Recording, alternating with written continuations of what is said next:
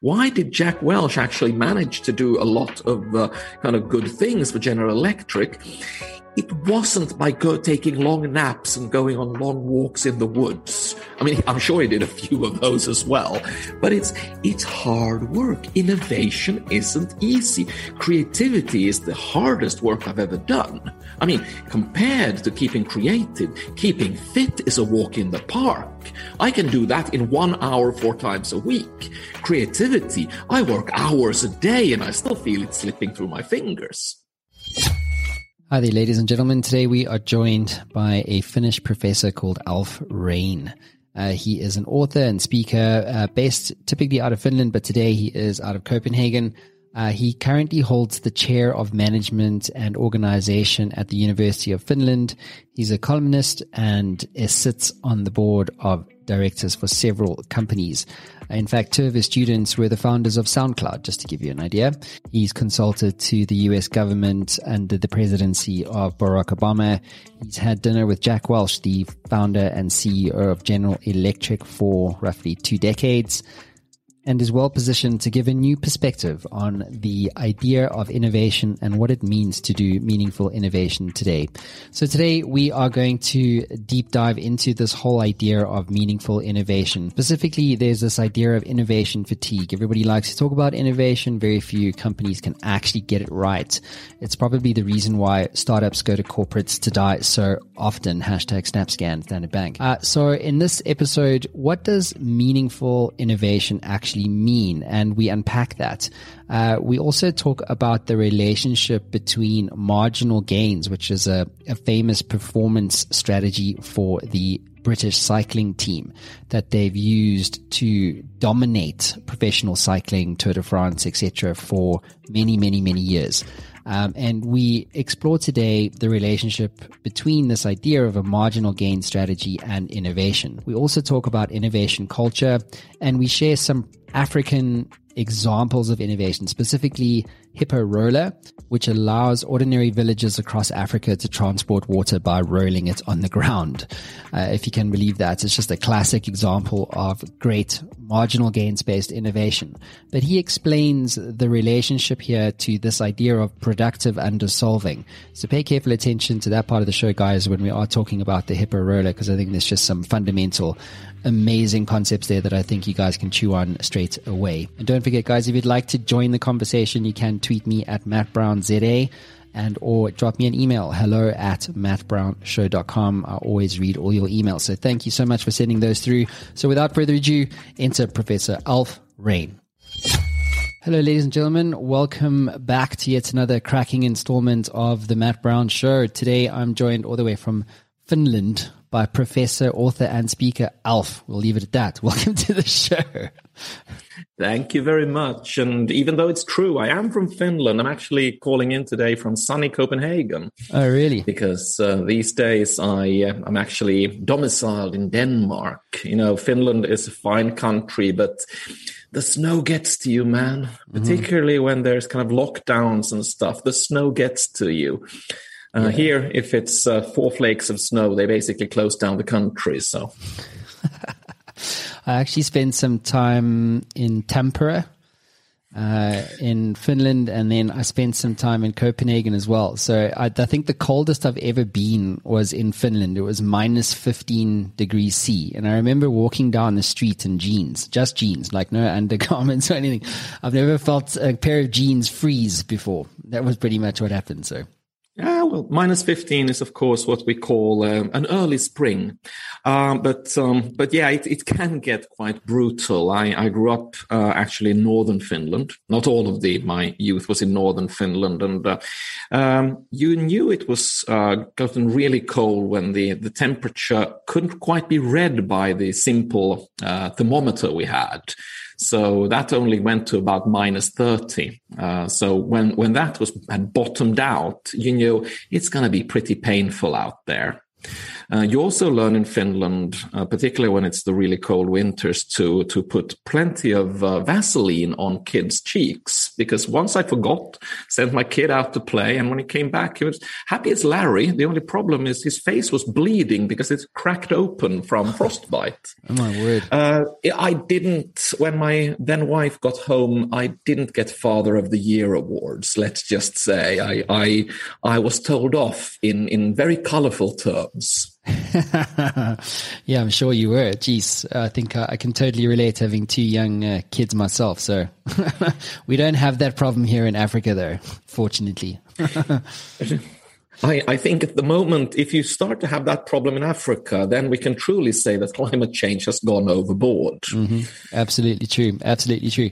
Um, so, uh, for our viewers around the world, our listeners around the world who potentially haven't heard of you before, we're going to dive into um, some of the pretty awesome books that you that you've read. Um, you're evidently you're a globally noted uh, trend analyst, I suppose, innovation thought leader, speaker, etc., columnist. Uh, very, you know, present within the technology space all around Europe. Uh, you mentioned obviously being in Copenhagen and stuff, and you've written more than one book, um, Innovation for the Fatigued, Dangerous Idea. So there's lots to get into uh, today. Uh, but Alf, maybe you could um, get the ball rolling for us and um, maybe give us the elevator pitch. Like, who are you? How, how do you want to be thought of today? Set yourself up for the next sort of 60 minutes. Well, uh, the way I usually present myself is to kind of you, you, have to kind of lead with your weakness, and and my weakness is very clearly the fact that I am an academic. I mean, I I am uh, literally I'm a professor. Currently, I'm a professor of innovation design and uh, uh, management at the uh, University of Southern Denmark. Uh, and I've actually been a full professor since the tender age of 31, which is a stupid age to become a professor because you're supposed to become a chair when you're like 60, so your pension goes up. But I, I kind of found myself in this really weird position where uh, I was 31 years of age and I I'd done my career. I, I, was finished. I was I had the highest title you can get in in the bizarre field I'm in. So I started to kind of think that, okay, so now I need to do something else because I mean, I can obviously I want to stay professor. I, I like a monthly salary. I'm, I'm not stupid, but, um, but I need to kind of do something so I don't just become one of these old farts who sit in the ivory tower and kind of only talk to each other. And you know what? What's funny when you're 31 and a professor is you can actually travel anywhere in the world and knock on anyone's door and say, hi, I'm Alf. Uh, I may have kind of a ripped jeans and a dirty t-shirt on, but I'm a professor. You're not. Let's talk. So I, I kind of uh, started traveling the world and started meeting a lot of really, really interesting people. Started kind of chatting with the CEOs of various kinds. Got invited into bizarre uh, things, and what I've kind of said that I'm an explorer in between the world of industry and academia.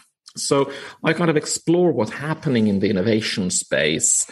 Uh, and when I work in industry, I'm sort of the cu- curious academic who asks really silly questions. And when I work in academia, I'm more the guy who, who actually has had dinner with Jack Welch and uh, has uh, visited uh, uh, truly kind of uh, large corporations and worked with them. So I'm in this kind of in between guy. Uh, and I'm pretty happy with that because uh, I always enjoyed not being the person you can easily pin down, but the person who can ask the stupid questions, the weird questions, the contrarian questions. And uh, through some bizarre luck, I managed to make a career out of that. Well, you make your own luck, apparently. so well done. Uh, so just meeting on Jack Welch, uh, obviously he is a very well known uh, entrepreneur, General Electric, being uh, the CEO of GE for, well, probably 20 odd years or so. Um, and GE being one of those companies that has kind of navigated this exploration of, you know, innovation, new product, and, and trying to remain relevant in a world that's constantly changing. Um, what was it like meeting him? Oh, it's the thing is, when you meet these kinds of people, you of course always go in with the the kind of uh, oh my god uh, here I stand uh, the little old me and I'm supposed to meet one of these titans. He was uh, remarkably short. Um, very affable. He's, he's not a, he wasn't a young man even at that time, and this quite a few years back. His, his delightful wife was with him, and uh, and we had a delightful dinner. It was part of the Nordic Business Forum, a, a small kind of intimate thing there.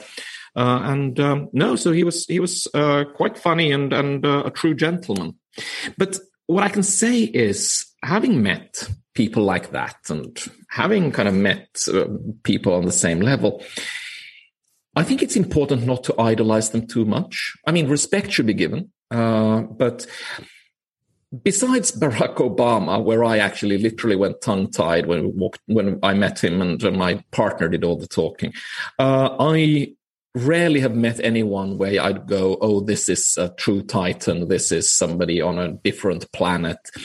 They they put their pants on one leg at a time, just like the rest of us, um, and uh, they have off days and. Uh, uh, I've met royalty on off days, and uh, and I think that's nice. I mean, I I don't. Uh, I am blessed because I've gotten to meet truly interesting people and realize that they're just like the rest of us. And I think there is a lesson in there, and, and it's a lesson I actually trying to teach companies. Now, when, when you actually work with companies and innovation, one of the things that really puts a bee in my proverbial bonnet is that they're all going on about how their industry is special. No matter where you go, the company will always say, well, you know, our industry is very particular. It's very peculiar. And we're the most regulated industry in the world. I've never met a company who is not in the most regulated industry in the world. They absolutely all say the same thing. And then they build this up that how they are so special and how their problems are so unique. And then you kind of go look at it, and it's mostly the same kind of problems everyone has. All companies have the same problems. They don't really have uh, cultures that uh, uh, reward risk taking experimentation, universal. They don't really listen enough to the ideas already existing within the company. Uh, and uh, they have problems really with reciprocity of uh, it's easy to ask for innovation it's difficult to to kind of also have the resources to support it so just like um, I don't think Jack Welch was superhuman, uh, even though he was an absolutely charming guy, I don't think there are many companies that have unique problems. Not in, at least not in the innovation space, because the innovation problems that I see across the globe, no matter whether it's in Africa or the US or Asia, uh, it is more variations of the same problem, sometimes with a bit of cultural flavor, but still variations of the same universal issues. Sorry, I tend to get a little excited no, no, it's when good, I talk about good. this. No, absolutely. No, it's cool. I, I, want you to go off on a tangent. It's important because obviously that's sometimes where you find the best, you know, insights. And that's kind of what, you know, our audience is, is really looking for. So, I hear you though. I, I, my experience has been very similar in, in the sense that, you know, in the podcasting space, like I've had some very, very big, well known, you know, thought leaders in the space of business. Um, and, um, like crossing the, the chasm by Geoffrey Moore, for instance, you know, it's one of the mm-hmm. most well known mm-hmm. innovation books in yeah. the history, like, you know, whatever. And mm-hmm. he just pitched up on my screen one day. I was like, damn, it's Geoffrey Moore. But he was just like a, a really down to earth, you know, lovely, lovely gentleman. To your point, um, and I think, I think, I guess one of the where I want to go from here is is is this idea of you know being curious, and I think one of the words you used was exploration, and I think mm-hmm. the the more I learn through this podcast, the more my audience learns through this podcast. And in my specific case, mm-hmm. it's at the same time, it's, I learn how much I just don't know. Um, mm-hmm. And so the you know being curious is sometimes the great the the the greatest conduit to getting to some form of truth you know mm-hmm. um, and, uh, and and I want to maybe ask you a question about that. I mean, if you think about mm-hmm. Jack and Barack and, and all these guys, the great leaders of the world, would you characterize them as being curious about finding the truth or new ways to do things? To what extent is that true? Stay with us. We'll be right back. Hey there, I know being an entrepreneur can be a very lonely experience. You sometimes get stuck, don't you? Well, if you're like me, being stuck sucks. But what if you could access the minds of over 850 CEOs who have built companies generating billions of dollars in revenue and access all of that knowledge in a fraction of a second? Well, the good news is you can literally do that today. What my team have built is Matt Brown AI. It is trained on all the interviews, over 850 of them that I've done to date, all my books all the knowledge capital that has been generated over the last 10 years right here on the Matt Brown Show. And you can get access to all of that right now for free. So, how do you get access to this? Well, head on over to mattbrownshow.com and at the top you'll see community. Hit that link, sign up, it's absolutely free, and you'll be given instant access to Matt Brown AI and a community of over 100,000 subscribers.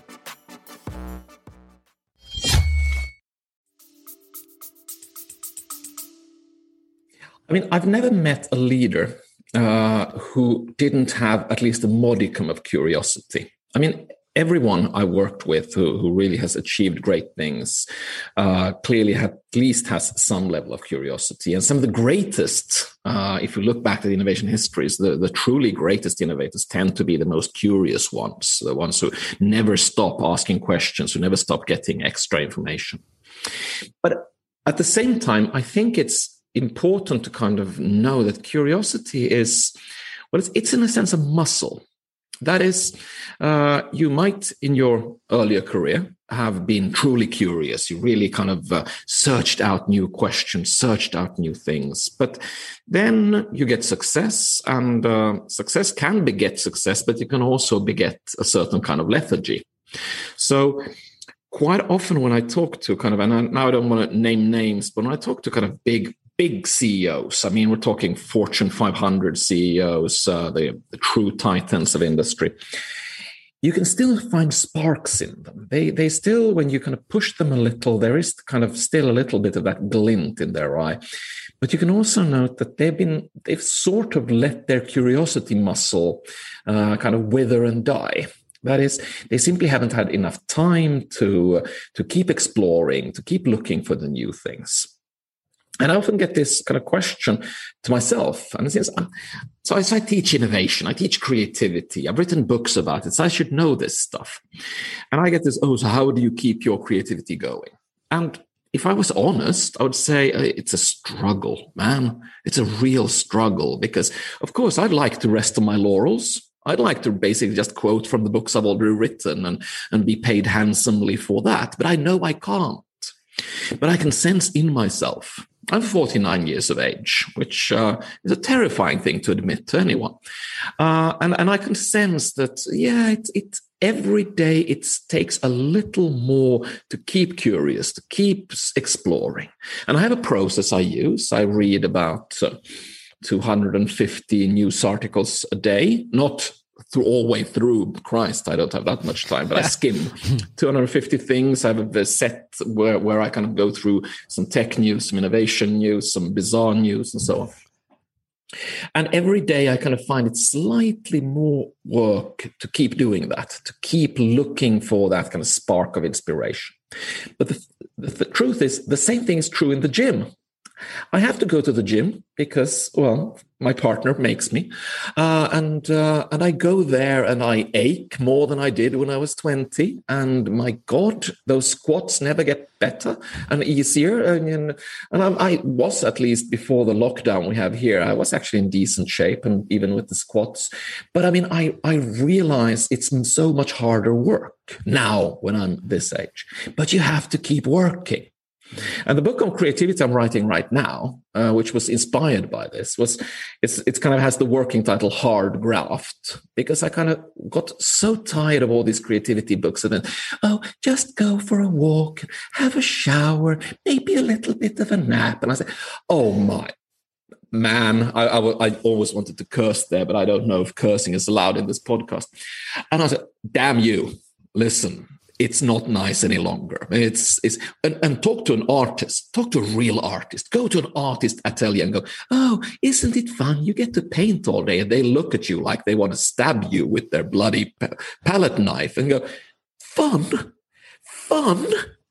I get up at 5 a.m. I come here, I mix my paints, I paint like the dickens. I'm on my feet for eight hours, and normally I don't get anything done. Fun.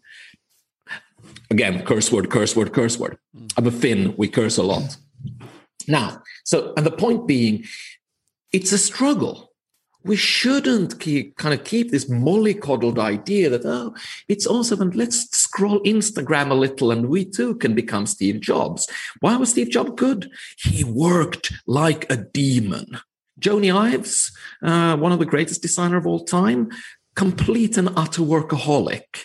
Why did Jack Welch actually manage to do a lot of uh, kind of good things for General Electric? It wasn't by go taking long naps and going on long walks in the woods. I mean, I'm sure he did a few of those as well, but it's it's hard work. Innovation isn't easy. Creativity is the hardest work I've ever done. I mean, compared to keeping creative, keeping fit is a walk in the park. I can do that in one hour four times a week. Creativity, I work hours a day and I still feel it slipping through my fingers. Again, sorry for the rant, but uh, if there's one thing I hate, it's this. Uh, I call it the kind of Instagram influencer image of creativity. Let's just take some pictures and uh, go for a mimosa. Doesn't work like that, not in the real world. I hear you on the squat thing. it's like it's like I've got to obviously I had to build a gym at her at home since COVID hit, and um, yeah, it's funny if you if you stop, it's it's it's like anything, right? To your point, curiosity is a muscle. In create, you know, and you have to, you know, almost like gratitude. You have to exercise it to continue to to mm. to have that thing in your consciousness, in your mindset the whole time. Um, and just like squats, if you stop for like seven days, and you, you know, even if you didn't go like heavy, your your my glutes just like die. so like hobbling around, and it's just like, and you lose it. It's like it's muscle fatigue, you know, or atrophy. Yeah you lose it. And here, and here I often work when I work with companies, and sometimes we do, for instance, we do uh, future scenarios. We do a little futures thinking kind of stuff, and uh, you kind of go, okay, so what if um, aliens come to the uh, to Earth, and we have to change our business model around that, and we what if this and what if that, and quite often executives then go, oh, but this is so unrealistic. Why don't we kind of work with our actual problems? And I said, no Listen, guys, and it's mostly guys, it's a little bit like going to the gym. Now, I'm a big fan of squats. I'm a big fan of compound lifts. Uh, I, I, do more, more when I when the gyms are open here because I can't fit the gym in my flat. Uh, I do basic powerlifting. Yeah? But I've never done a bench press in real life. I mean, as in outside of the gym. It's not when I go out and play with my kids that it actually comes up doing an, an, actual clean bench press or a deadlift.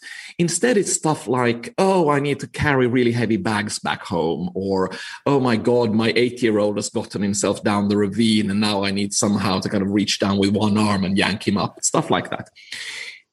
And the point is, deadlifts help me do that deadlifts help me carry heavy stuff and it helps me lift my eight year old when he gets himself into trouble. It helps me in a ton of stuff, but it's not a deadlift.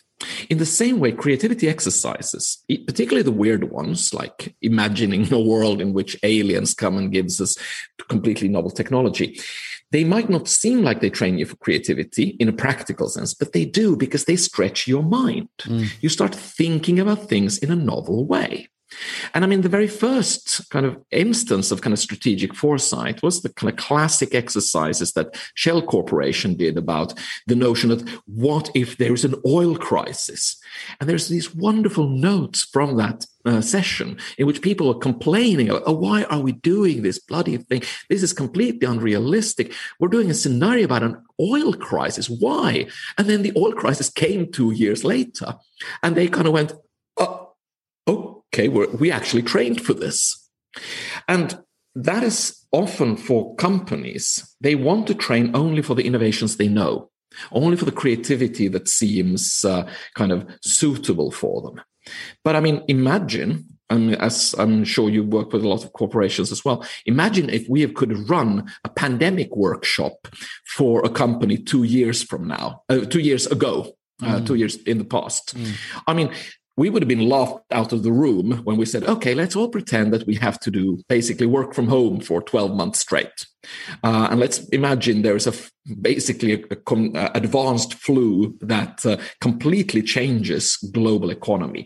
The CEO would probably fired us for wanting to do that kind of ridiculous workshop. But if we'd persisted and if we'd done it, my God, that company would have been in a magical place. Mm. So now, when we look to the future, one of the most important things, of course, the next crisis that comes probably won't be a pandemic. It'll be something else. Now, I'm not saying it's going to be aliens because, well, could be, but I doubt. Fun if it was, but it could. yeah, if only. Um, particularly if uh, if they have funky costumes, but uh, it could be something that we simply cannot fathom at the moment. I mean, did you fathom that non-tangible uh, to- non-fungible tokens could be sold for millions of dollars? Somebody buying a jpeg for 6.4 million. Mm. I, i'm a creativity expert. I hadn't thought of that. Well this is it right? But it's, it's i guess i, I think uh, uh, maybe this is a good place to start talking about this idea of innovation fatigue because mm-hmm. you know it's i've you know it's very well covered on this show specifically that you know um, uh, companies, especially big ones, like to talk innovation, but they don't actually want to innovate, or they they can't. Mm-hmm. It's just really hard, you know, in organizational inertia, blah blah blah. You know, um, lack of um, whatever. There's just so many reasons why companies just stay the same, and um, and in that context, if you think about what you know the idea of well what if you did run a, a, pandemic workshop? You would have been laughed out the room. If you and let's just assume for the purposes of discussion that you had the workshop okay? And then you said right i want all of your staff to work from home. So now what, what do you know what i mean? Like it just wouldn't yeah. fly. So like how, how does how do you circumnavigate that? Because it's like oh we that sounds really great. Imagine okay you can't sell anything to the same customers mm-hmm. anymore. You can't do that. Mm-hmm. you have to sell it to a new customer new pro- what are you going to come up with? And you talk about it and you go i we really like these top three ideas but they die. Typically they die. Um, and i guess this is i suppose this is why startups go to corporates to die right? Because corporates yeah. buy startups to solve this problem, quintessentially. Yeah. I mean, what are some of the in your exploration, in your research, and I love the fact that you you read so much, you know, two hundred plus articles a day, um, et cetera, et cetera. Um, in all of that, in all of your exploration, research, and deep diving into into this whole space, what do you what do you know to be true about innovation that nobody else knows? Whoa, that's a big one. I, I have an answer for it. Before I get to that answer, let, let me yeah, kind of sure. start from, from a slightly different point because I, I, think it's important that people who listen to this kind of understand what, what when I say innovation fatigue, what I mean. Sure. And I mean, um, so I started understanding innovation fatigue when I started realizing that a lot of the companies I work with were a little bored of me even before I got there not not me specifically, but I mean, I started coming to companies, and I remember when I was kind of a fresh faced young kid, 32 years old, professor, kind of, uh, and came in and go, "Hey, my name is Alfred, let's work with innovation, yay!" And and people were still excited about that. And then about 10 years kind of rolled along and I, and I, I, was coming in with pretty much the same shtick in the sense, hi, I'm uh, Alf, uh, let's work with your innovation initiative. And I started realizing a lot of people in the audience started going, oh my God, not this again. I got to start getting this. Oh my God, are we here again? I've seen this before. My God, if he says disruption, I'm going to punch him. That kind of thing. And I started realizing this, this is an actual thing. We turn the whole innovation shtick, the whole kind of talk about innovate or die, uh, and so on, and done it so many times around. A lot of people in corporations have seen it to death They've seen it over and over again, and they stop believing. I mean, I think in some in their heart of hearts, they sort of still believe that there is innovation out there, and they they believe that they too might be able to connect to but the innovation theater, to use a term from Steve Blank, that they see in, in their kind of day to day lives, uh, this doesn't really feel meaningful to them any longer. And I realized that even though I was actually trying to talk about something else, I was kind of brought in as just another actor in their innovation theater. Hiya, buddy. Um, My oh, son's just me, walked in. Yeah. You no, go ahead. Fine. Go ahead. I'm uh, listening to you. No, no, no. I have three kids, uh, and uh, at least one of them is similarly cute. Um, the two others are adults, so similarly cute. So, yeah, he's a very cute kid. What's his name? Frank Brown. Do you want to say hello to the world? Say hello. Say hello. You live, Frank Brown? He gets a bit cam. Well, is he camera shy? There you go. No. Yeah. Okay. Anyway, moving on. yeah, indeed. Sorry, no, Alf, you were so, saying. Go ahead so there's so there's this innovation fatigue going on. And and it's understandable and we should be kind of open to the fact that it's there. But at the same time uh, it's uh, we need to kind of then think okay so what what happens after that? What's go, what happens beyond innovation fatigue? And quite often what i've tried to push for is this kind of notion that when we work with innovation we need to have this dual thing one is that we need to accept that it can't be just the buzzwords and the cliches and the, the kind of showy conferences and, oh, let's bring in a startup. And on the other hand, uh, we, there are things we need to do that could be misinterpreted as being innovation theater. It could be where there is that kind of tension. Are they serious about this or not? And what I see from the very best companies that work with this is very much a counterintuitive mode. And that is the companies that truly fail to innovate tend to be the ones who try the hardest. And th- here again, a sort of a fitness uh, analogy might actually come in.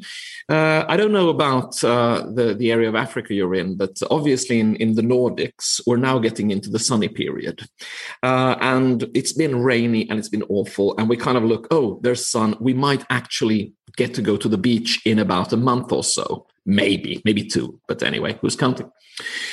So in the Nordics, towards mid May, mid to end of May, and every gym, it's chock full of people who are trying to get beach body ready in exactly two weeks. And they come in every day and they can do three to four hour sets. They just go on and on and on and on. And they, they, they just think that if I just push harder, and do more and lift heavier, I will somehow magically in two weeks become something, even though I've basically lived off donuts and pizza for the last 11 and a half months. And we all see them, we who, who at least occasionally exercise, and I am no gym rat. Let me be the first to tell you. I, I, I could show you proof, but frankly, that would get this pulled off the air. Um, I, I'm not in great shape. I'm, I'm in decent shape for my age, but I'm not in great shape. Anyway, but I, I still know my way around the gym, and I used to be in great shape when I was younger. And we look at those people doing that kind of two week beach body ready thing and we laugh at them because they seem so ridiculous. We all know that's not how fitness works. Yet it's the exact same way many companies work. They get desperate and they go, oh, we need to innovate. Let's get a consultant and let's run a workshop. No, not one workshop, five workshop. Let's get an innovation evangelist and then we need to have uh, an incubator. Yes, an incubator. Just an incubator? No, let's also get an accelerator. Uh, and uh, could we do something else? Uh, how many consultants do we have? Four? Oh, let's get six. And then they kind of do all these things. They just cram this innovation stuff. They, I know a company. They, they they literally asked, Can we buy a copy of your book for everyone in the company? And of course, I thought, Oh, hell yeah, uh, I, buy two they can give one to their partner. Uh, but I sort of had to say, because I still try to keep some kind of ethics in what I do, even though it, it did hurt me deeply inside. I sort of said, maybe what they need right now isn't more books and isn't more workshop and isn't more seminars. It's kind of that you scale back this thing a bit and kind of think about how do we make this meaningful because hell yeah, you should all buy a copy of my book. And to anyone listening, you should buy 10. Uh, it's a great Christmas gift, and Christmas can, will come soon, sooner than you think. But it, you can't always force it. And the great innovation companies, and, and I'm coming to a point here, even though it doesn't seem like it, tend to be the ones who, who can say, yeah, right now we're not innovating. Right now, we're, we're putting a, a break on that, a small moratorium. We're, we don't want to kind of just yammer on about innovation all the time. Uh, but once we've passed these next two months, we're going to have a focus on innovation again. And, and we're truly going to do that and who actually live up to that. That is, who understand, much like Jim March. Uh, James March wrote ages ago, wrote this brilliant article about uh, exploration versus exploitation. How, how the learning organization needs to balance these two. There are times for, for exploitation when we just get down to business. We utilize what we have. We try to generate value. You know how to do a podcast? Well, then you record a lot of podcasts. But there are also times for exploration but you can't always do one kind of, you can't just do exploration all the time continuously. You'll get tired, you'll get exhausted, and you can't do just exploitation. So the really great companies balance and cycle these to make sure that there are periods when people don't feel fatigued by innovation talk and uh, by innovation consultants and innovation initiatives and get sent innovation books ever so often. Mm. But uh, because that makes those ex- those innovation moments or exploration moments feel just so much bigger and stronger and more impactful. Yeah, so much I agree with. I think just to add, I mean, I, I agree with you. Uh, I think if I'd spoke about innovation on this podcast it, like all the time, I would I'd shoot myself. I mean, like it's just you know, it's like okay, guy, I've heard this before. Uh, yeah, no, I've heard about the, that case study. Yes, we heard about that Airbnb. Yeah, no, okay, we got it, we got it. Um, but I think to your point, I mean, just in our business, we uh, for the last, I would say, probably four years, we've we've been specializing just in tech selling mm-hmm. the same some lots of sales innovation like internal innovation not mm-hmm. not product innovation necessarily mm-hmm. but pricing and this kind of stuff revops and stuff um, and but same customers pretty much same product and then mm-hmm. more recently we've now diversified into financial services um, mm-hmm. literally and, and, this is now uh, using this to provide context to what you said we didn't say we didn't need to diversify into financial services for the last four years it's just now we're saying, okay, well, how do we go from like a 20 million business to a 80 million business as an example? Mm-hmm. And how do we just grow faster? You know, okay, well, let's talk about financial services and what would that look like? And I guess mm-hmm. that's when I'd phone Alf, Professor Alf, and go, listen, can you now run a workshop for me? Here's the context, but it's a mm-hmm. it's an it's a it's an intervention, not an always on strategy. Is that loosely what you're what you're saying yes exactly yeah. exactly no it's it's uh it's to know when you want to do kind of twist that uh, screw uh, to know when you you want to to kind of have that in real engagement and and it's because so many companies and I, mean, I keep this database database is a fancy word for it collection might be better of uh, silliness that i've heard about it where, where kind of people kind of oversell how innovative something is. I mean kellogg's actually called a press conference to talk about how they had cre- how their latest innovation and that innovation was that they'd added peanut butter flavoring to uh, the pop tart which is something that they've had on their kind of uh, uh, on their menu as it were for over 50 years so, so when a new flavor of Pop Tart is an innovation, the term becomes meaningless. And I've, I uh, have um, a, a pencil sharpener that is sold as a radical innovation in pencil sharpening technology. It isn't. It's a pencil sharpener that's slightly better than many other pencil sharpeners. Mm. And and I think that this is at the core of innovation fatigue when we oversell it, when we overdo it, or and, and it's interesting you mentioned financial services because I've worked quite a lot with fintech lately. Hmm. When we don't really talk about, okay, how do we make this meaningful? Uh, that's when when we sometimes kind of lose uh, lose our employees, lose our staff, lose the interest, or or even lose the people who actually want to be our fans. So I was talking to to this fintech guy, was kind of saying, "Oh yeah, yeah, but so so, do, what do you think about fintech?" And I said, "I think fintech is a fantastic field. I I, I really enjoy the potential of fintech because there's so many big problems that fintech can solve. And obviously, you being an African know the problem of the unbanked, mm-hmm. uh, the problem of people who cannot afford, uh, or basically where insurance isn't designed in a way that is meaningful to them.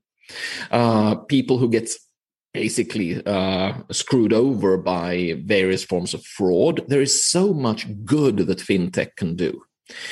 But quite often, when I talk to fintech companies in Europe, and uh, this might be a European thing, it's basically they want to have one more bank, a mobile first bank with a really funky card.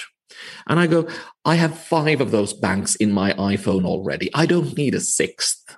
Okay, so you have a metal card. Fancy. I I don't really with Apple Pay, I don't think I need your metal card. I think there are people you can serve better than trying to sell me more of what I already have. And this is sort of my my kind of moral spiel is that uh, and I, I'm a huge fan of Africa. Uh, currently working with a few things in, in Equatorial Guinea, for instance, because I believe that innovation can be so meaningful for Africa. And, and there can be so much interesting kind of growing out of Africa as a field, because there are still such enormous problems, but still such enormous potential in Africa. And the thing that makes me angry about a lot of innovation is that it's directed to guys who look a lot like me. So, so I live in a rich country. Uh, you can't get over it. Denmark is a rich country. I'm not rich, but I get paid decently. I mean, I, I don't I don't walk around fearing spend expenditures. I I pay my bills. I can buy toys if I want them. Uh, it's it's I, I do okay, and I don't have any real problems. I mean, my problems is are stuff on the level of yeah, I really should go to the gym more. Or, uh, uh, my God, why can't they make a new uh, version of a new season of Succession as quickly as I'd like it? Those are my main problems in life. And at the same time, I know that in Africa and Asia and South America, there are the unbanked, there are the uninsured, there are people literally starving to death when they do not need to starve to death when the, the reason they starve to death is a solvable problem. It's a logistics problem far more than it's simply a, a problem of there not being food in the world. And then when a fintech guy comes to me and says, Oh, our mobile bank has a titanium card, I'm going to go, You're not thinking big enough you're not really looking at the right things. Go find an actual problem to solve rather than trying to sell me more of what I already have.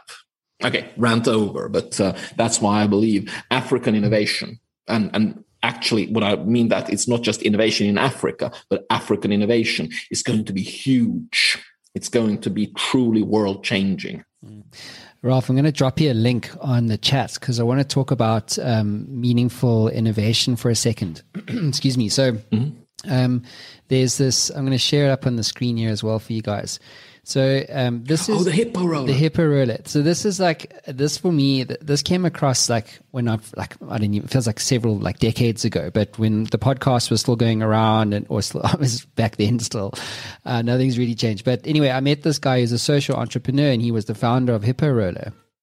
And uh, this is just to your point around you know meaningful innovation, and you spoke about innovation theater you know mm. um, and I, I truly believe that you know uh, i was going to actually ask you about the, your your view on the relationship between marginal gains and innovation because if you think about mm-hmm. the idea of a marginal gain so an incremental improvement mm-hmm. a simple mm-hmm. idea mm-hmm. that can solve a real problem in a meaningful way in markets mm-hmm. that or uh, for customers that need it most and the hippo roller is one of those examples where you know uh, women or uh, villagers were really battling to carry water from rivers to the village and back. And so they created a, a, bucket essentially, you fill it with the water and it's got almost like a trolley, but it rolls on the ground and it allows, mm-hmm. you know, obviously uh, uh, the, the transportation of water in a much more meaningful and simple and effective way reduces water wastage and all sorts of things and obviously water being a key you know thing so um uh, you know it, what is your relation your view then on the relationship to you know you know marginal gains based meaningful innovation if that's a thing. Because to your point i think if you think about fintech everyone's trying to become a digital bank you know? It's like how do we mm-hmm. like how do we get a greater share of the consumer wallets using a, a you know a smartphone? It's like okay uh, that's fine. Cool. Do it. Great. You know there's lots of amazing fintech problems out there. But then just adjacent to that you've got this entire african continent who cannot move water so then you've got a simple idea that's truly, I, every time I see it, I go, that is a great, that is an exact mm. perfect example of how, what innovation should mean in a modern world, right? Because there's yeah. this gap now. We, we get so, my view is we get so romanced about the cool, sexy, new, shiny app thing, you know, the new social mm-hmm. network clubhouse. Like I don't give a toss about that. Mm. You know, um, when when there's these real world problems like even universal basic income as an example, or decentralized NFTs as an example. Like I know it's not exactly sitting in the African space, but what I, what I'm trying to get across is, you know, there's this I, there's this paradigm shift. My view is, is there's a paradigm shift that needs to happen, and as a consequence of that, a relationship that we all have as entrepreneurs, right, mm-hmm. to the mm-hmm. idea of innovation itself and what it should mean. Mm-hmm. Uh, yeah. What what are you, I know yeah. I said a lot there, but I'd love to get your views yeah. on any of that stuff. no, I think I think this we are we are very close to one of the key issues of, of contemporary innovation. And I wrote a short essay, uh, was published in a book by Thinkers 50, uh, which was on undersolving and oversolving problems. Because I kind of realized that a lot of innovation uh, doesn't hit the perfect spot because solving a problem perfectly is actually super rare because you always tend to either oversolve or undersolve. So oversolving problems can be can be can actually also be productive. So I was not trying to say that oversolving is always uh, bad, but because the oversolving a problem is what we often do. Is that when we for instance, the hippo roller. I think the hippo roller is what I would call productive undersolving. It's it's doesn't perfectly solve all the problems of uh, of transporting water because it's still quite cumbersome. Uh, it's you can only get so much into it, uh, and so on. But it's still productive undersolving because it it generates. It's better than what was there before. Similarly, uh, I think that one of the the most heartwarming things I've ever seen were documentaries about people in rural Africa uh, who gained access to bicycles, used bicycles sent from uh, Western countries, because the bicycle is a tremendous undersolving technology. It is one of the most fantastic technologies in the world because do you know how much cassava you can actually transport on a bicycle if you really try? Amazing amounts. And the the kind of marginal gain from that is absolutely astronomical for the individual cassava farmer. So similarly, the hippo roller, I think it's a it's an undersolve, it's a productive undersolving. It's not, it doesn't come with this app, it doesn't come with a digital edition, it doesn't perfectly solve all the problems, but it it is productive undersolving. And what I see we in the West do far too much is this improductive oversolving. So I mean, I like memes and uh, and gifs just as much as the next guy, but the amount of people who work on making it easier for me to send gifs to my kids is just ridiculous. Uh, and at the same time, there are all these problems in, for instance, Africa that could, with far less effort than is now used, be actually solved and, and kind of be then extended. And I was looking at the hippo roller, and, and it's fun because I've seen the hippo roller a couple of times and I really admire it. But I've also realized that there is one thing more that could be done with the hippo roller that would require uh, a bit of reworking it uh, and would require something, but would which actually would make uh, it even a better solution because there's two things uh, that uh, a lot of African women uh, have to battle with uh, daily. And I know this sounds patronizing for a white guy from Denmark to, to try to explain how, what African women are dealing with daily. Of course, I do not know, but I, I know tiny bits. I'm trying to kind of uh, do my best here.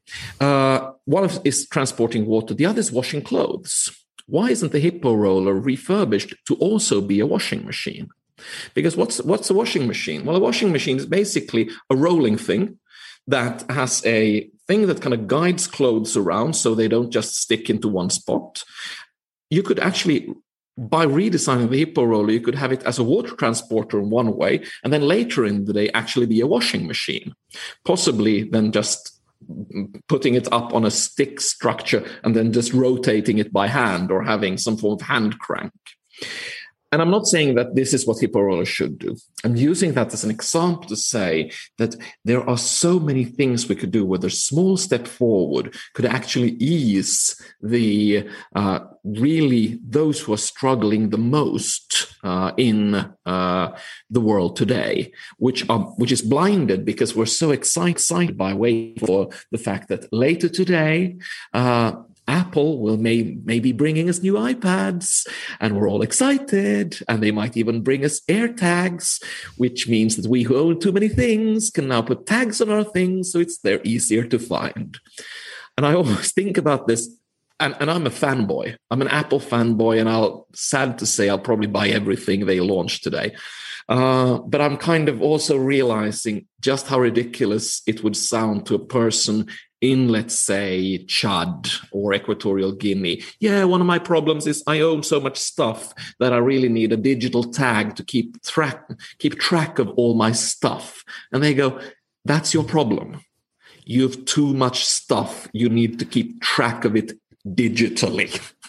It's an important One problem. world. it sucks for a lot of people. Oh, that's hilarious. Have you watched, um, just that, uh, speaking about meaningful innovation, have you watched a series on Netflix called uh, Brave Brave Blue World? Have you seen that? No, no, that's gone by. You have to remember, Netflix is different in different uh, parts of the world. Yeah. Uh, it's um, it, it, might be available here, but I haven't come across it. That's cool. No worries. Uh, I, pick, I sent you. Yeah. I sent you the link on on, on uh, Zoom. Okay. Um, but um, if you can find it on Netflix, I highly recommend any for everybody watching and, and listening to check it out because it's um, it's actually narrated by Liam Neeson, the actor, obviously, and then it's it's produced by Matt mm-hmm. Matt Damon. Uh, and it's all, and what I found incredible is that, you know, I think there's going back to this, you know, innovation theater. There's in that space, you've got, you know, Uber, Airbnb, Slack, blah, blah. Um, and then on the other side of the coin, you've got all the unknown stories, right? Around, uh, like scientists, engineers sitting in Spain or in the south of America or in LA, like solving the world's water crisis that is like imminent. Like in LA, mm-hmm. there's a, a, river that there's a rights debate around in a mm-hmm. particular mm-hmm. river, and that's like it's a big issue now, and it's like not mm-hmm. being resolved. Um, and yet, there's so many meaningful innovations that this Brave Blue World uh, documentary series um, explores um, that I mm-hmm. think is just is just so fascinating. So I wanted, I'm cognizant of time, Professor. So I just wanted to maybe um, tee up some few, uh, some quick fire stuff with you. If you mm, if you're sure. sitting in front of a young aspiring entrepreneur who want, let's just say he's a, he or she she is a social entrepreneur sitting in Africa somewhere, mm-hmm. and she wants to make a difference to her local community. What's like the one piece of advice you'd like to give her about how to solve complex problems in a meaningful way? In a meaningful way? Well, uh, to start to solve them for for somebody. I, I, think often startup entrepreneurs kind of become so excited and want to kind of solve everyone's problems at the same time, but that rarely works. We need to find uh, the specific people whose problems we're trying to solve, and we also need to think about: Are these really the ones who are the most imp- not the most important, but are these really the ones who who most deserve to have their problems solved? Uh, so uh, for instance, why I love the hippo roller so much uh, is is simply because it it took and it realized, okay, it, this won't solve uh, all of the uh, African issues, but it will solve a specific issue for a specific group of people. So, uh, so find your audience or find uh, your your group, find your niche. Uh, you almost always grow out of, regardless if you're a social entrepreneur or or doing something far more let's say media friendly uh, by by starting with a niche uh, you you often can grow into surprisingly big kind of surprisingly big company because well adjacencies will take you further mm. So, I mean, two of, two of my former students started a company called SoundCloud, which became almost a, a unicorn. Uh, originally, they, they geared that towards electronica artists of such weirdness that I simply couldn't listen to the stuff that they were putting out. But uh, they realized you grow from your niche. Absolutely. We've done that. 100% agree. You have to choose because if you don't choose, you're dead. Mm. Like literally. literally. Yeah. Um, I asked you earlier on, uh, Professor, about what do you know to be true about the subject of innovation that nobody else knows. Uh, what's what's your short answer on that one? Where do you land? I think I land on innovation is a sometime thing. There is no such thing as eternal innovation. There is no such thing as eternal creativity. Uh, it it is temporary. It's fleeting, and uh, every time we think we caught it, uh, it slips further away. So you can't rest on your laurels. The only thing we know about the future is that it'll always surprise us, and uh, whatever was innovative yesterday uh, will be just boring tomorrow. Yeah. And uh, if you could get into a time machine and go back to yourself, I know you mentioned you were, you know, let's just say we're not going to mention the age again, but let's just say you were going back to yourself when you were wiser. uh, but uh, a younger you, let's just say you were in your early 20s and you could say, hey, Professor, future Professor Alf, you know, here's what I want you to know about the world uh, and how it works. Uh, what's that? What's that one thing you want to get across to yourself when you're you know that younger curious you well i think now i don't i don't i have i have no regrets I, I, love the life I've lived, so so I wouldn't want to tell my younger my my younger myself something like, "Oh, you should be careful of that person," or or uh, "You have to do this," or "Remember to uh, invest in Apple before uh, they become truly big." Um, I think what I what I always answer this question is the same thing I told my son because I see my son almost as a younger version of me. The future isn't in Europe, so travel, travel as much as you can, go as far afield as you can. And the thing I sort of regret was not taking on that job in China. The the thing I regret is uh, uh, not really traveling as much to Africa as I should have. Those those are the sort of the things that I believe we European Westerners uh, need to kind of think about is that the the real future is is far beyond our shores. Uh, so uh, so if I would have advised my younger self, it would have been a lot more. Yeah, take more risks and travel further along. Mm. I have been far along, uh, but uh, but um, I wish I'd done even more of it. And maybe that's particularly now when we can't travel, but still. Yeah, no, but it's a true thing. I think the. Uh, are you familiar with a company called Naspers? Have you heard of that name before? Naspers. Uh, is that the company who owns uh, so much of Alibaba that yes. they're really having troubles right now because accounting is becoming a nightmare? Yeah, yeah, yeah. Of course, right. Uh, but yeah, so so I think his name's Chris. But he, when he uh, before he founded Naspers, he did that exact thing that you said he went and he traveled. He went to India, he went to China, and he looked at e commerce and he said, Great, we're now going to do this. And he exited his business, he had capital. And so that, that was literally the genesis of, um, of um, you know, of uh, of of Naspers, and even uh, uh, you know uh, Steve Jobs in his autobiography as well uh, that I read, he traveled, you know, um, and a lot of his obsession about creative thinking and design and, and products that really mean something came from his experiences in India and as a yogi and stuff like that. So it's mm-hmm. totally true. Uh, just for my information, you mentioned you read a lot. Where do you go to get your information from? Because I find I'm almost like, I'm like BBC and then I'm like, where do I go? I don't want to go to Silicon Valley sites. so where do you go? What, what do you regard as, you know, great sources of information for entrepreneurs who want to get exposed to great thinking? Um, I'm a big fan of uh, of the curated blogs. I, I, follow lots of weird newsletters. Uh, there are websites such as Boing Boing that I follow, follow religiously, uh, fully knowing that it's my maybe like one out of twenty things that will lead me to something productive. Um, but yeah, but it, it that's it's a constant struggle. Um, what I do is basically allow myself uh, quite a lot of uh, time a day to to go down rabbit holes.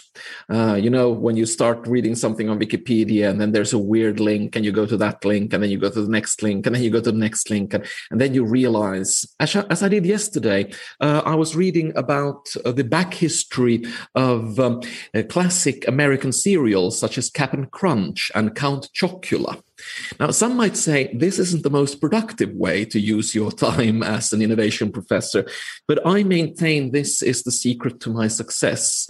Uh, I allow myself these wild flights of fancy and reading books that I have no idea why I'm reading them. Just finished the, the uh, wonderful biography of Dylan Thompson, the Welsh poet. I have no idea why. Uh, I just realized I haven't read a biography of Dylan Thompson. Uh, so I did simply to, to have a little bit more here in the back of my mind. So maybe one day reading about Count Chocula and his sugar laden Cocoa Puffs and Dylan Thomas will somehow kind of merge together and a brilliant new idea will form. At least a boy can dream. I know, right? Uh, if I may, uh, a great book that I'm reading is um, Genghis Khan, The Making of the Modern World. Uh, and even if you have you read that? And no, but I love myself. Uh, uh, it, anytime you can uh, kind of uh, read up on a wild Mongolian, you should. and I can also recommend to you uh, the fantastic um, uh, genre of music. You can do a little YouTube searching of okay. Mongolian folk rock. There's some uh, folk metal coming out of Mongolia yes. that is truly bizarre and what's, absolutely wonderful. What's the band's name? Can you recall? Oh, I, I the, their names tend to be so complicated that uh, it's the I Who, can give uh, you. It's this one, the Who, the the H U. Yes, the Who. Yeah, the Who. Go. I mean, yeah, wonderful. Yeah, wonderful stuff. My kids love that. yeah. so, but there you go. Right there you go. Um, great. Thank you so much for your time, Professor. It's been a real privilege and uh, honor to have you on the show. It's been a joy. Uh, let's uh, chat again soon. We will do. Take care and uh, stay safe. We will do. Thanks, Alf. Thanks, guys, for checking in. Cheers, cheers. Bye. Thanks for listening to the Matt Brown Show, guys. Don't forget you can catch me on all social media platforms for the latest updates, news, and a show history. So if you've been catching this on the podcast, please head on over to our YouTube channel and pound that subscribe button. It would be great to catch the video version there. And if you want a free copy of my number one Amazon best-selling book, You're in a Game, for free right now today, you can grab that on mattbrownshow.com forward slash ebook. Ever wanted to become a best selling author? Well, I'm in the influence business and I work with business owners and CEOs and business leaders to help them scale their influence. And we do this as a team by helping you to become a best selling author, sought after speaker, and industry influencer in only 30 days. My team and I have developed a system that delivers a best selling book and a launch campaign 300% faster and 50% less cost than anyone else in North America. This system is incredibly efficient. One of my clients, Haiku, went from a 2% share of voice globally to an 11% share of voice globally in only seven days. If you'd like more information, head on over to showworxmedia.com for more. That is showworks with an X.com.